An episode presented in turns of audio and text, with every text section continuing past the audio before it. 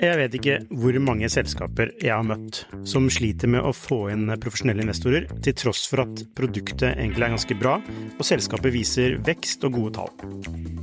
Hvis det er én ting de proffe investorene er på utkikk etter, i tillegg til at du bygger et bra selskap, selvfølgelig, er hvordan du håndterer dine aksjonærer, eller ditt såkalte captable, som det heter på startupsk. Et ødelagt captable setter rett og slett en stopper for selskapsutvikling. Unlisted.ai gjør det mulig for selskaper å håndtere aksje- og opsjonsprogrammer, aksjeeierboken, captable og det meste av rettigheter inn mot aksjene i selskapet på ett sted. Prøv unlisted.ai sin gratisversjon i dag.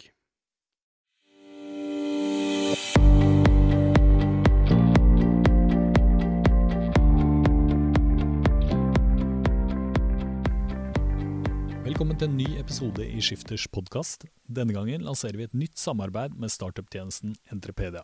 I en serie podkaster skal vi sammen se på ulike sider av det å bygge et nytt selskap. Mitt navn er Per Ivar Nikolaisen. Jeg har med meg Geir Førre og Oliver Halvorsjø her i dag.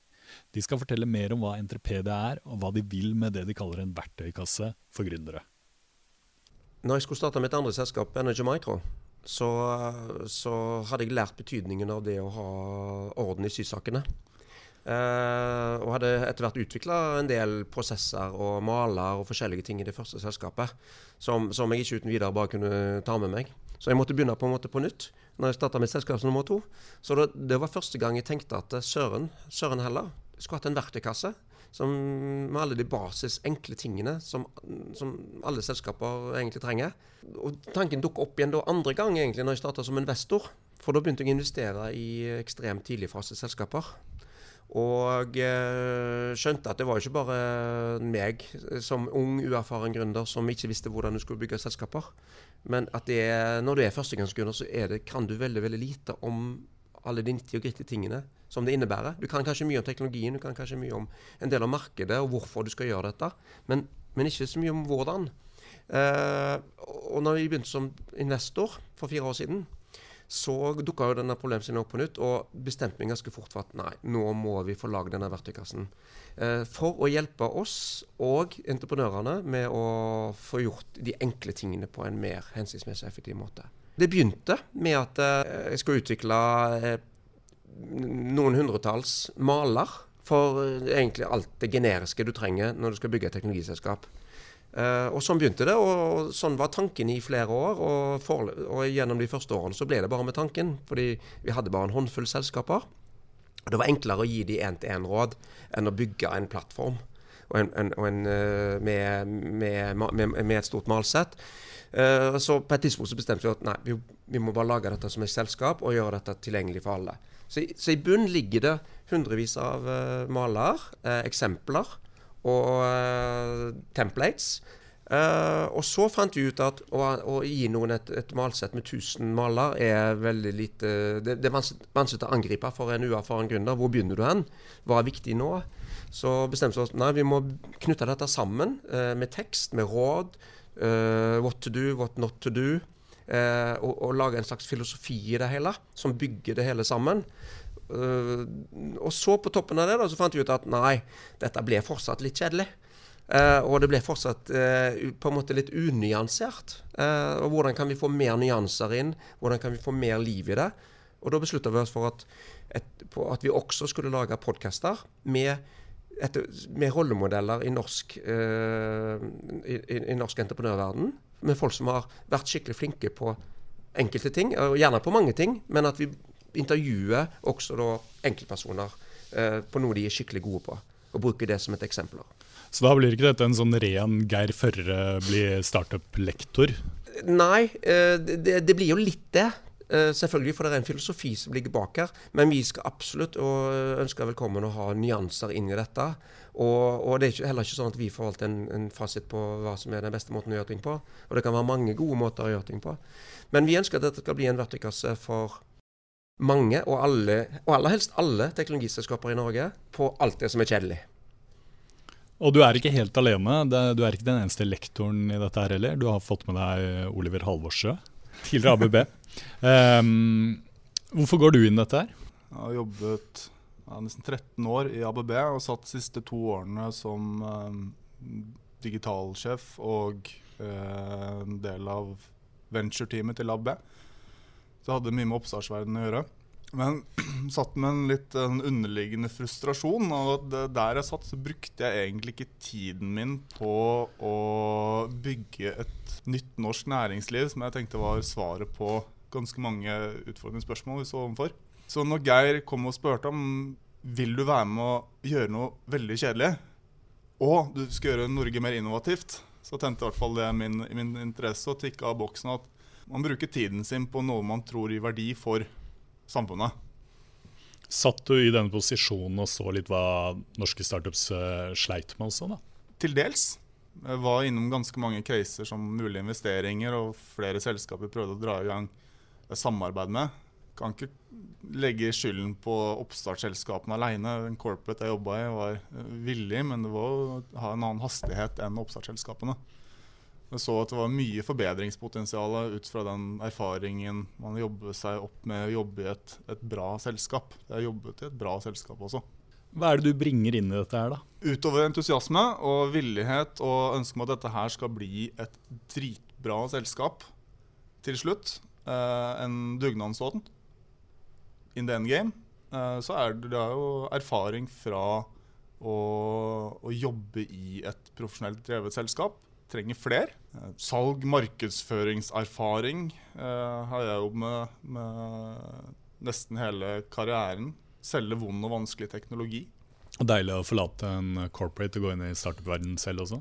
Ja og nei. Uvant å forholde seg til en organisasjon på 2500 personer som jeg eh, jobbet i, til nå Geir. Han, eh, han dekker jo fint opp for i hvert fall 2000 av dem, da, med litt forskjellige personligheter. Men Det er den største, største, forskjellen. Og deilig befriende. Vi skal ikke gå så, mange, så, mye inn på de ulike sidene ved Geir her, men vi kan jo gå mer inn på sidene ved Entrepedia. Hva er det konkret som ligger der?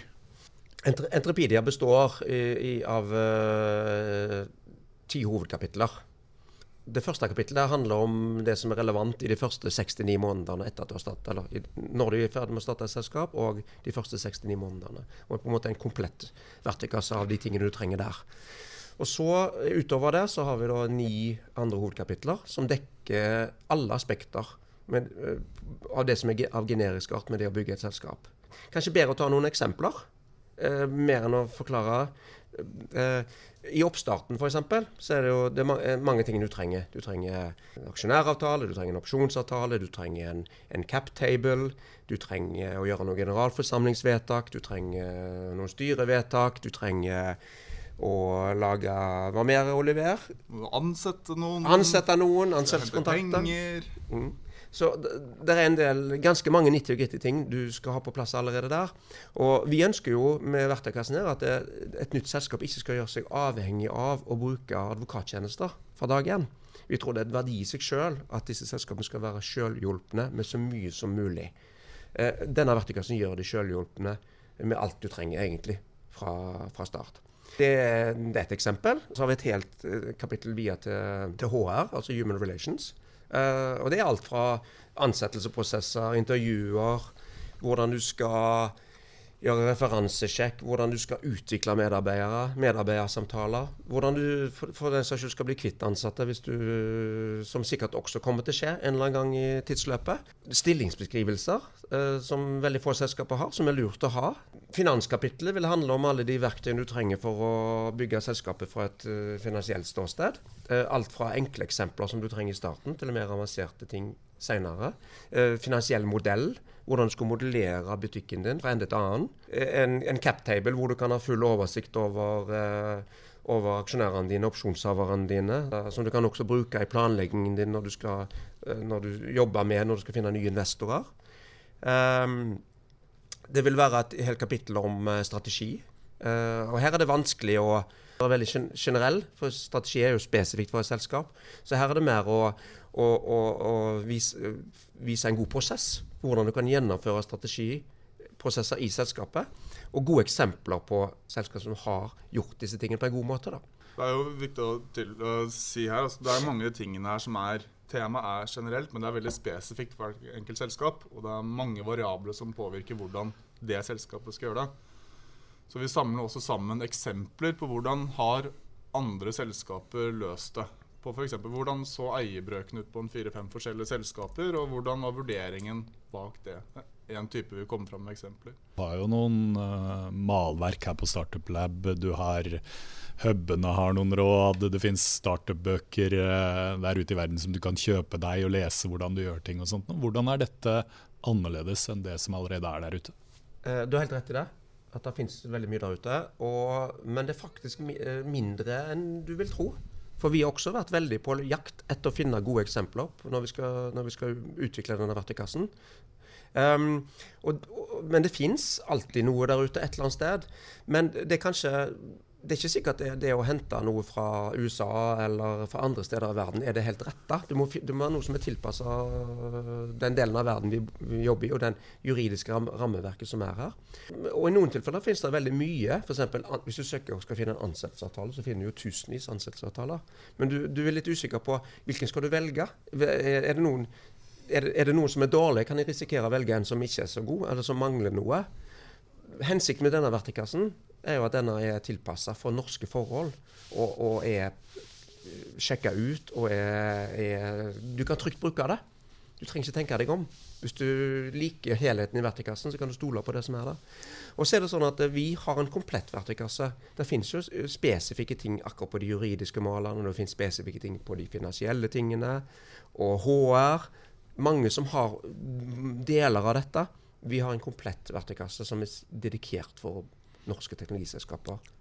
Du har vært uh, gründer selv uh, et par ganger og gjort det ganske bra. Uh, nå er du investor. Hvordan kan man være sikre på at ikke dette blir en verktøykasse ut ifra et sånt investorperspektiv? Hva som er best for investoren?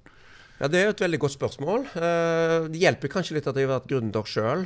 Uh, og uh, jeg er jo mye mer opptatt av å bygge selskaper enn det å skape mest mulig finansiell return. Altså, Bygger vi gode selskaper, så blir det en bra butikk i å være investor òg. Men det må være den tryggheten som jeg tror ligger der i bunnen. da. Vi er opptatt av selskapsbyggingen. og Hvis ikke vi da har et balansert syn på gründere, ansatte, samfunn og investorer, så mislykkes vi. Du snakker om en uh, grunnfilosofi. Hva, hva, slags grunnfilosofi er det som ligger i bunnen på dette? her? Vi snakker ikke da om én ting, men, men vi kan ta et eksempel. da. Uh, det med en grunnfilosofi som vi har, er at uh, vi ikke skal ha forskjellige aksjeklasser på, i selskapene. Så alt vi sier om aksjonæravtaler, alt vi sier om opsjonsavtaler, og investeringsavtaler kommer til å bli gjennomsyra av vårt ståsted der. Som er da annerledes enn det eh, enkelte investorer har, eller enkelte gründere. Enkelte gründere mener at eh, de skal ha fortrinn på sine Å være, kunne bestemme alt. Eh, enkelte, mange investorer mener det samme, bare med motsatt fortegn. Vi mener at alle skal sitte i samme båt.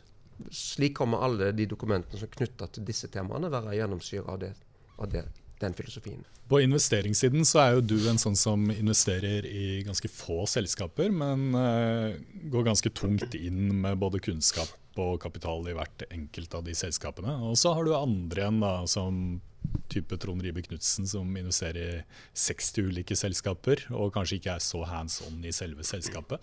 Kommer eh, de ulike synene på hvordan det er å investere, eh, og hva slags investor man kan være, kommer det til å å bli gjenspeila i dette her? Vi kommer til å bli gjenspeila i en viss grad. Vi kommer til å educate litt om hva de ting, ulike tingene er. Og så kommer vi til å være gjennomsyra av, av, vårt standpunkt eller ståsted fra den siden. Men vi kommer til å ha nyanser i det. Vi kommer til å ha podcaster med, med, ulike gründere, og gjerne investorer som har ulike syn på ting. Så på den måten så får vi nyansene fram. Du skal jo ta deg litt penger for dette her. Eh, det er et abonnement eh, her. Eh, er dette noe du kommer til å bli enda litt rikere på? Det kan jo godt være, men det er jo ikke i så fall pga. Entropedia som sådan. Det, det, er et bevisst valg vi har gjort, fordi, både fordi at vi ikke tror at vi kommer til å tjene så mye penger på abonnementsinntekter og på bruk av Entropedia. For vi ønsker at alle norske startups alle norske teknologistartups i alle fall skal se seg tjent med å bruke denne kassen. Så vi ønsker å la, la prisen være lav. Nok til at det bare går rundt og dekker inn de kostnadene med å holde dette ved like og utvikle dette videre. Eh, men vi, vi, vi, tror jo at vi kommer til å ha nytte av dette på, som investor. At vi, det er litt lettere for oss å onboarde nye selskaper. De blir litt mer effektive, litt mer strukturerte. Eh, kanskje de kommer litt raskere til mål med litt mindre ressurser. Det er lønnsomt for oss som investorer, og for alle andre investorer for den saks skyld, og for selskapene og for samfunnet. Men så samfunnsgevinsten her er mye større av dette enn en, en vår gevinst. Og, det, eh, og vi hadde jo ikke gjort dette hvis det var bare for at vår, våre fem selskaper, som, eller fem til ti selskaper whatever, som vi har til enhver tid, vi hadde hatt mye mindre jobb med å gi én-til-én-råd til de enn å lage dette. Så vi gjør det. Det er jo en, eh, det er jo en filantropi som ligger i bunnen her òg. Du nevnte en gang at dette var noe du også gjorde for å bringe en slags arv eh, videre til barna dine, og at det kanskje skulle bli lettere for dem å starte opp et eller annet i fremtiden? Ja da, vi, men som en del av det. altså Vi, vi prøver jo å rigge etter hvert fyr der på den måten at eh, det skal gå videre i neste generasjon. Jeg har jo holdt, tenkt å holde på med investeringer til jeg dauer. Og når jeg blir senil, så må det jo være litt verktøy og litt, litt struktur der før, før, jeg ikke kan bidra med noe mer. Så ja, det er en del av planen, men det er selvfølgelig ikke hovedmotivasjonen men noe som gjør det mer mulig. Apropos det å bli gammel og utdatert. Da. Hvordan skal man klare å holde disse malene og verktøyene oppdaterte? Det skjer jo ting, eh, utrolig mye ting hele tiden i et veldig høyt tempo. Uh, mye av det kommer vi til å følge med på selv. Uh, men vi er i dialog med flere partnere som sitter gjerne tett på de prosessene på både lovverk og myndigheter osv. som skal hjelpe til å bidra. Litt det jeg nevnte tidligere, at vi ønsker dette her skal bli også i stor grad dugnadsdrevet over tid. Så at det er flere personer som kan være med å bidra og holde dette oppdatert for måte, hater ordet, men økosystemets beste. da. Um, så det er flere kilder uh, inn for å holde oppdatert. Og vi i Skifter skal også ha en rolle i dette her, uh, med disse podkastene. Hvorfor er det viktig for dere å få med flere på denne dugnaden? I Skifters tilfelle så er det jo dere har dere, dere er jo en viktig kanal for denne type selskaper ut fra et medieperspektiv. Og vi tenker det er betydelige synergier der med det vi prøver å få til, og det dere gjør og lever av. Uh, som felles, felles mission, egentlig, i så måte. Uh, og så trenger vi, så rent praktisk, så vi, vi, vi, er ikke noe gode på å lage podkaster. Og vi trenger hjelp til å få skape liv inn i dette. Og også, også få en litt sånn kritisk vinkling på det. Og at vi har også med på, som kan utfordre oss på sånn som du gjør litt nå. da. Hvem vi gjør dette for, og hvorfor. Uh, tror vi skaper den troverdigheten i det. Bidrar på det. Så det er ikke en utspekulert måte å få skifter i lomma på? Eh, det var jo eh, Jo, selvfølgelig er det det, Per Ivar. Men eh, Nei, absolutt ikke. Men, eh, men eh, nytt, gode synergier må en kunne få med seg. Og, eh, og dere får en liten, liten kutt av de inntektene som vi har. Og det syns vi dere fortjener. Og det kan godt være at det er noe sånn vi gjør med, med andre også på et senere tidspunkt. Mm. Vårt mål er jo ikke å tjene penger på dette. Vårt mål er å få alle til å bruke det. Eh, kommer dette til å være en ren nasjonal greie, eller tenker du internasjonalt uh, eh, osv.? Vi tenker at uh, dette er nasjonal greie nå. Uh, for det, sånn tror vi at dette blir dritbra. Uh, og hva som skjer siden, får vi finne ut av. Men det er klart at mesteparten av det som ligger i den kassen, her er nesten like relevant for svenske, og danske, og finske og islandske selskaper f.eks. som det er for norske. Uh, og med ganske små tilpassinger så kan en gjøre det. Men, men, i og med at ambisjonen ikke tjener, nødvendigvis å tjene penger på det, uh, og, og, og, for å hjelpe oss sjøl og det norske økosystemet, så har vi den fokusen.